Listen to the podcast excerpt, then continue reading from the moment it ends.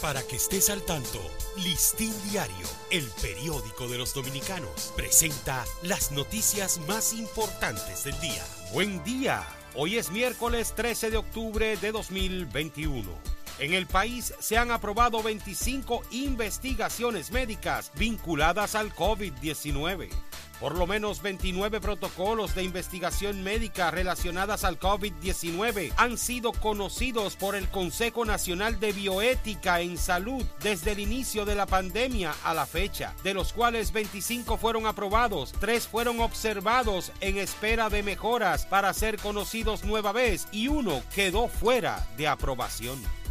Solo dos provincias quedan sin alcanzar el 50% de su población vacunada, en tanto el 58.3% de una población meta de 7.5 millones de personas mayores de 18 años tiene completa sus dos dosis, mientras el 69.7% se ha aplicado la primera, en cuyo renglón 11 demarcaciones superan el 70% de dicha población alcanzada, de acuerdo a la última actualización dada a conocer por el el programa Vacúnate RD.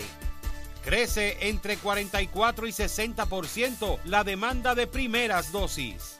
Tras el anuncio de nuevas regulaciones del gobierno en la ofensiva contra el COVID-19, que incluye presentar la tarjeta de vacunación en algunos lugares públicos y privados, los que habían ignorado el proceso de inoculación se han volcado a inmunizarse a los centros de vacunación.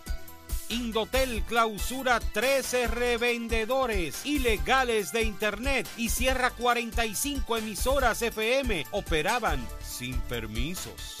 El listado de los negocios de reventa ilegal de Internet clausurados incluye a Loratech, Magi Wi-Fi, Pineda Comunicaciones, Ray Solution, Service Tech Support, Tech Computer, Electrónica Corniel y Dorville Comunicaciones, las cuales operaban sin licencia legal en las provincias de Sánchez Ramírez, San Cristóbal, Nagua, María Trinidad Sánchez, Bávaro, La Altagracia y Santo Domingo.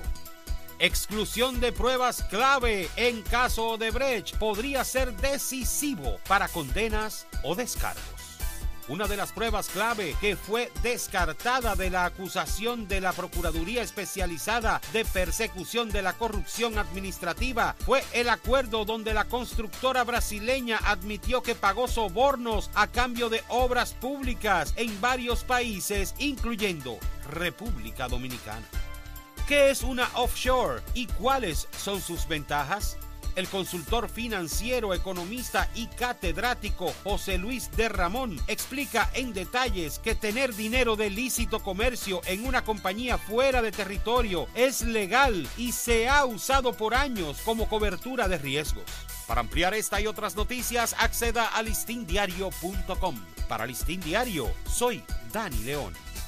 Para que estés al tanto, Listín Diario, el periódico de los dominicanos, presentó las noticias más importantes del día.